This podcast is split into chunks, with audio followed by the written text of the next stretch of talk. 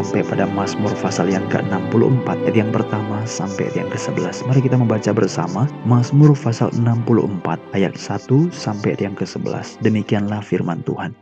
Untuk pemimpin biduan Mazmur Daud ya Allah Dengarlah suaraku pada waktu aku mengaduh, jagalah nyawaku terhadap musuh yang dahsyat. Sembunyikanlah aku terhadap persepakatan orang jahat, terhadap kerusuhan orang-orang yang melakukan kejahatan, yang menajamkan lidahnya seperti pedang, yang membidikkan kata yang pahit seperti panah, untuk menembak orang yang tulus hati dari tempat yang tersembunyi. Sekonyong-konyong mereka menembak dia dengan tidak takut-takut. Mereka berpegang teguh pada maksud yang jahat. Mereka membicarakan hendak memasang perangkap dengan sembunyi. Kata mereka, siapa yang melihatnya? Mereka merancang kecurangan-kecurangan. Kami sudah siap, rancangan sudah rampung. Alangkah dalamnya batin dan hati orang. Tetapi Allah menembak mereka dengan panah. Sekonyong-konyong mereka terluka. Ia membuat mereka tergelincir karena lidah mereka. Setiap orang yang melihat mereka menggeleng kepala. Maka semua orang takut dan memberitakan perbuatan Allah dan mengakui pekerjaannya.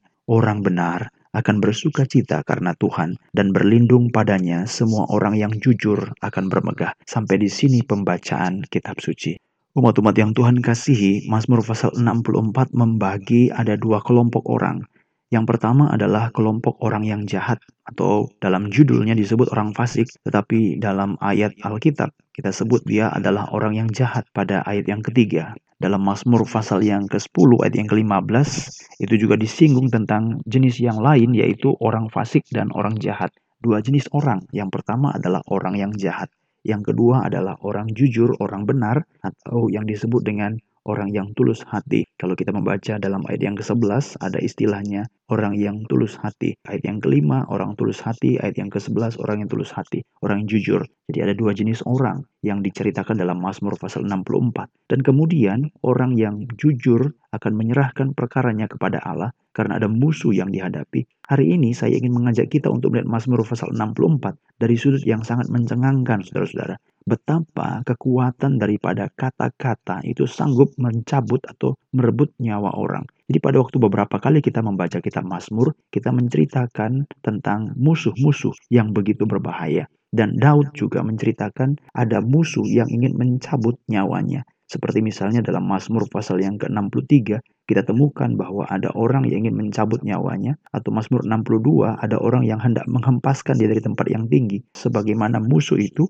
perbuatan apa yang mereka lakukan. Tetapi waktu kita membicarakan mencabut nyawa, ternyata cara mereka tidak seperti yang kita bayangkan secara umum. Biasanya kalau orang mencabut nyawa berarti membunuh. Biasanya kalau mencabut nyawa itu berarti berperang. Biasanya mencabut nyawa itu berarti mengasah pedang lalu terjadi pekerjaan secara fisik. Mungkin ada darah yang tertumpah, ada nafas yang terputus. Tapi dalam Mazmur pasal 64, waktu kita membaca ada satu perbuatan jahat yang ingin mengancam nyawa dan itu dahsyat. Ternyata itu bukan peperangan, itu bukan pedang yang menusuk, itu bukan darah yang tertumpah, bukan nafas yang terputus. Mari kita baca. Ya Allah, dengarlah suaraku pada waktu aku mengadu. Ayat yang kedua. Jagalah nyawaku terhadap musuh yang dahsyat. Jadi nyawanya terancam. Dan dia berkata, ini musuh yang dahsyat. Sembunyikanlah aku terhadap persepakatan orang jahat, terhadap kerusuhan orang-orang yang melakukan kejahatan. Mari kita lihat, kejahatan apakah yang dilakukan? Alkitab berkata, persepakatan. Persepakatan apakah? Apakah konspirasi, pembunuhan, suruh orang lain untuk menghabisi nyawa, tumpah darah, putus nafas, melukai? Bukan. Alkitab mengatakan dalam ayat 4 dan ayat yang kelima bahwa mereka adalah orang yang jahat. Dan apa yang mereka lakukan itu mengancam nyawa. Apa yang mereka lakukan? Ayo, tolong beritahu. Dalam ayat 4 dikatakan, mereka menajamkan lidahnya. Saudara, sekali lagi, mereka menajamkan lidahnya. Mereka menajamkan lidah seperti pedang dan membidikkan kata yang pahit. Membidikkan kata yang pahit seperti panah. Jadi pada waktu kita membaca kalimat ini, maka kita begitu kaget. Karena ternyata persepakatan jahat yang dilakukan orang jahat untuk mengancam nyawa dan begitu dahsyat itu bukan pedang, besi, logam, metal, bukan ditusukkan ke badan, perut, melukai sehingga keluar darah, putus nafas, kritis kondisi, sekarat. Bukan, tetapi yang dilakukan yang mengancam nyawa itu adalah kata-kata, bicara, kata-kata. Jadi menajamkan lidahnya seperti pedang ayat 4, membidikkan kata yang pahit ayat 4, dan diulang lagi dalam ayat yang ke-9. Ia membuat lidah mereka, lidah mereka. Jadi barangkali ini tukang gosip, kita tidak tahu. Tapi gosip sepertinya kurang kuat. Nuansanya kurang keras. Tapi lebih kurang seperti itu. Mereka bukanlah orang yang berperang. Mereka bukanlah orang yang mengayunkan pedang. Mereka bukan orang yang menghujamkan tombak. Mereka bukan memberikan panah atau membakar atau melakukan suatu perbuatan kerusakan fisik, kerusuhan, vandalisme, atau apa pun namanya. Tapi mereka adalah orang-orang yang begitu kejam dengan kata-katanya. Alkitab berkata dalam N4 ayat yang kelima, ayat yang kesembilan, menajamkan lidah seperti pedang, membidikkan kata yang pahit seperti panah, Lalu mereka menembak orang yang tulus hati di tempat yang tersembunyi. Sekonyong-konyong mereka menembak dia dengan tidak takut-takut. Ini berarti adalah suatu upaya kata-kata, sesuatu pembicaraan yang sangat mengancam nyawa.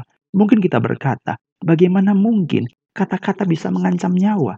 Bagaimana mungkin kalimat-kalimat yang diungkapkan seseorang itu bisa mematikan dan mengancam nyawa?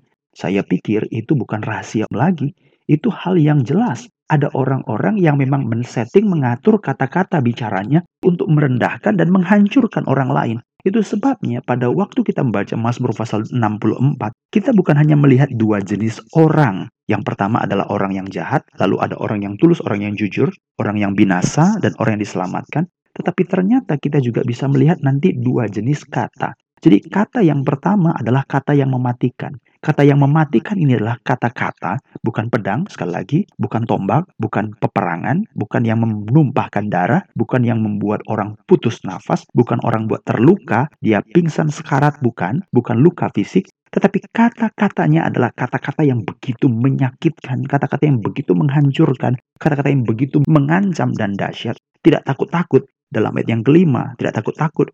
Bahkan ayat 6, mereka berpegang teguh pada maksud yang jahat. Jadi mereka tidak pernah mau berubah seperti yang dicatatkan dalam Mazmur pasal 55 ayat yang ke-20. Mereka tidak mau berubah, mereka tidak takut akan Allah, tidak ada gunanya untuk membuat orang ini insaf dan sadar karena tidak bisa. Mereka adalah orang yang ditentukan untuk binasa, mereka fasik, mereka jahat, mereka tidak mau berubah. Sehingga kata-kata mereka menjadi kata-kata yang menghancurkan. Ada begitu banyak orang tidak sadar kata-kata yang telah mereka bicarakan pembicaraan satu dengan satu yang lain. Kadang-kadang mereka berpikir itu hanya ungkapan cerita. Kami hanya bercerita, kami hanya berbagi pengalaman. Kami kira kami kemarin ketemu lalu kami ngobrol-ngobrol dan mereka tidak sadar pembicaraan mereka itu sudah menghancurkan. Menghancurkan gereja, menghancurkan pelayanan, menghancurkan karir orang, menghancurkan hidup seseorang. Ini berbahaya sekali. Dan Daud Daud berkata, Mazmur 64 ayat 1 dari Daud, Daud berkata, Ya Allah, dengarlah suaraku, bukan suara mereka, tapi suaraku pada waktu aku mengadu. Nyawaku jaga terhadap musuh yang dahsyat. Jadi bagi Daud, walaupun mereka hanya mengucapkan kata-kata, tapi kata-kata mereka itu berbahaya. Ada berapa banyak orang tidak sadar bahwa kata-kata mereka itu kata-kata yang berbahaya. Saya tidak tahu tapi Alkitab mengatakan kepada kita dengan jelas. Itu sebabnya kepada siapa kita minta nasihat. Ada nasihat yang menghancurkan, ada nasihat yang mematikan, seolah-olah itu baik, seolah-olah itu bagus. Jadi dalam kitab suci, perjalanan pada waktu Daud keluar melarikan dari Absalom anaknya sendiri, ada dua jenis kata, ada dua jenis nasihat. Nasihat yang diberikan. Dan pada waktu ini, ini adalah nasihat Husai, nasihat Husai dan Aitofel. 2 Samuel pasal yang ke-17. 2 Samuel pasal yang ke-17. Suatu nasihat, nasihat yang memberi hidup, nasihat yang mematikan. Kata-kata itu semua baik, semuanya indah, tersusun rapi, tertata, bagus. Tetapi di dalamnya tidak ada kehendak Allah. Di dalamnya tidak ada pekerjaan roh kudus. Jadi pada waktu kita membicarakan ini, hati-hati. Pada waktu kita membaca dalam Mazmur pasal yang ke-52, ada doek orang Edom. Dia disebut orang penipu. Padahal kata-katanya adalah adalah kata-kata yang realis. Itu memang yang terjadi. Itu fakta. Tetapi walaupun itu fakta, kata-kata itu tidak sesuai dengan kehendak Allah. Ada begitu banyak orang meminta pendapat kepada orang lain, lalu dia memberikan pendapat sebagaimana yang diminta. Sejujurnya, bukankah itu baik? Ya, yang satu minta pendapat, yang satu memberikan pendapat. Tapi kedua-duanya, jika tidak sesuai dengan kehendak Allah, kembali lagi, itu adalah kata-kata yang mengancam nyawa. Itu sebabnya saudara dikasih Tuhan. Ini ada dua jenis kata. Kata yang pertama adalah kata yang mengancam nyawa. Kata yang dahsyat. Kata yang membabi buta, rusuh, pakat untuk jahat, lakukan kejahatan, tajam seperti pedang, seperti anak panah, ditembak dari tempat tersembunyi. Berarti orang yang bicara itu tidak ketahuan, tidak kedengaran, dan objek yang dibicarakan juga tidak tahu. Kalau kita membaca, ini sama seperti Mazmur pasal yang ke-11. Mazmur pasal yang ke-11 ayat yang kedua. Jadi orang-orang yang bicara-bicara mematikan itu menembak orang tulus hati dari tempat yang tersembunyi. Mereka menembak dengan tidak takut-takut, dengan membabi buta, dengan serius, dengan intensitas yang tajam. Jadi waktu kita bicara, yang kita bicara ini orang sana, objek yang kita bicarakan, dia tidak tahu. Ini adalah gosip tingkat tinggi. Ini adalah nasihat tingkat tinggi. Sering dikasih Tuhan, ada begitu banyak yang seperti ini. Banyak sekali. Hamba Tuhan hancur. Karena apa? Karena dikata-katain. Karena diomong-omongin kita berbicara dan secara tidak sadar kita sudah melontarkan panah terhadap dia dan dia menjadi orang yang terluka. Dia orang yang tulus hati, dia orang yang jujur, tapi kata-kata kita kita arahkan kepada mereka. Bertobatlah, bertobatlah. Pelihara diri, jaga lidah, jangan sampai menjadi penipu dan membunuh nyawa orang lain. Mazmur 64 itu adalah kata-kata yang menuju kematian. Tetapi saudara dikasih Tuhan, bagaimana orang ini? Sebelum kita masuk pada kata-kata kehidupan, bagaimana orang ini? Nasibnya bagaimana? Alkitab berkata orang ini tidak mau berubah. Alkitab berkata bahwa mereka berpegang teguh pada maksud yang jahat. Mazmur 64 ayat yang ke-6. Mereka memperangkap orang, menjebak orang supaya orang lain itu susah, terjebak, dan akhirnya jatuh. Ya, ayat 7, merancang kecurangan. Kami siap, kami ready. Rancangan sudah rampung. Alangkah dalamnya batin dan hati orang. Kita tidak tahu rambut sama hitam, tapi isi hatinya bagaimana depan kita mungkin senyum. Tetapi pada waktu di belakang orang itu, ngomongnya itu sangat-sangat mengerikan sekali. Mazmur 64 itu real, itu terjadi. Dan ini dialami oleh Daud sendiri. Jadi bagaimana nasib mereka? Apa yang diperbuat Tuhan? Alkitab berkata, kalau kita mengingat bagian kemarin Mazmur 63, orang akan dibalas berdasarkan perbuatannya. Ya, memang benar demikian. Jadi pada waktu mereka orang-orang jahat ini melontarkan kata-kata yang mematikan kepada orang lain di tempat tersembunyi, maka demikian juga dalam ayat yang ke-8, Allah menembak mereka dengan panah sekonyong-konyong, mereka terluka. Ayat 9, Allah membuat mereka tergelincir karena lidah mereka sendiri. Senjata makan Tuhan mungkin Mungkin dia berkata, oh sebaiknya begini, sebaiknya begitu, maunya begini, maunya begitu. Nanti yang kamu katakan akan kembali kepadamu. Kamu akan alami sendiri. Oh sebaiknya kita harusnya memberikan keluasan hati. Seharusnya kita memberikan kesempatan, ada kasih, ada pengampunan. Nanti kamu akan mengalami sendiri apa yang kamu nasihatkan kepada orang lain. Kamu pikir ini persoalan sederhana. Ada begitu banyak orang yang penting adalah rukun, harmonis, baik, luka hati, semuanya bebas, lapang-lapang, buka diri, pintu hati jangan tertutup, jangan membeku. Dia tidak mengalami, dia belum mengetahui. Bagi orang yang matang imannya, ini bukan sekedar persoalan sikap dan perilaku. Ini masalah dosa. Dan dosa harus diselesaikan. Dosa harus dimatikan. Dan selalu tidak ada perubahan kepada pertobatan. Ini peperangan. Dan orang mengatakan, yang penting baik, yang penting bagus. Engkau tidak mengerti. Dan engkau mengatakan, wajah kau bicara saja, tapi tidak melakukan. Ini bahaya. Itu sebabnya Tuhan berkata, Tuhan akan menembak mereka. Allah menembak dengan panah, sekonyong-konyong mereka terluka. Sembilan, ia membuat mereka tergelincir karena lidah mereka. Nanti dia akan alami sendiri. Kalau kamu dalam posisi seperti itu, kamu akan alami sendiri betapa pahitnya peperangan melawan dosa. Itu sebabnya saudara-saudara dikasih Tuhan. Sama seperti apa yang mereka lakukan. Itu yang Allah kerjakan kepada kamu. Dan kalau kita bicara pada waktu ayat yang ke-9. Tuhan membuat mereka tergelincir karena lidah mereka. Orang akan melihat ayat 9 menggeleng kepala. Lalu apa yang terjadi? Ayat yang ke-10. Melihat itu, semua orang akan takut. Lalu memberitakan, sekali lagi, lalu memberitakan perbuatan Allah. Jadi mereka bicara juga, bicara memberitakan perbuatan Allah. Kalau tadi membicarakan orang lain, membicarain orang lain, ngomongin orang lain. Kalau ini ngomongin perbuatan Allah. Jadi ini penginjilan, ini membicarakan kasih setia Tuhan, ini membicarakan kemurahan Allah. Dalam Mazmur pasal yang ke-40, Tuhan memberikan nyanyian baru dalam mulutku. Nyanyian baru itu adalah penginjilan, kalimat-kalimat tentang perbuatan pekerjaan kebesaran Allah untuk menyelamatkan jiwa saya yang mati lalu saya dihidupkan. Ini mujizat terbesar. Itulah yang terjadi. Nyanyi nyanyian baru. Orang melihatnya dan menjadi takut lalu menjadi percaya kepada Tuhan. Ini adalah kalimat-kalimat yang menghidupkan. Karena pada waktu kita memberitakan Injil, orang yang mati hidup.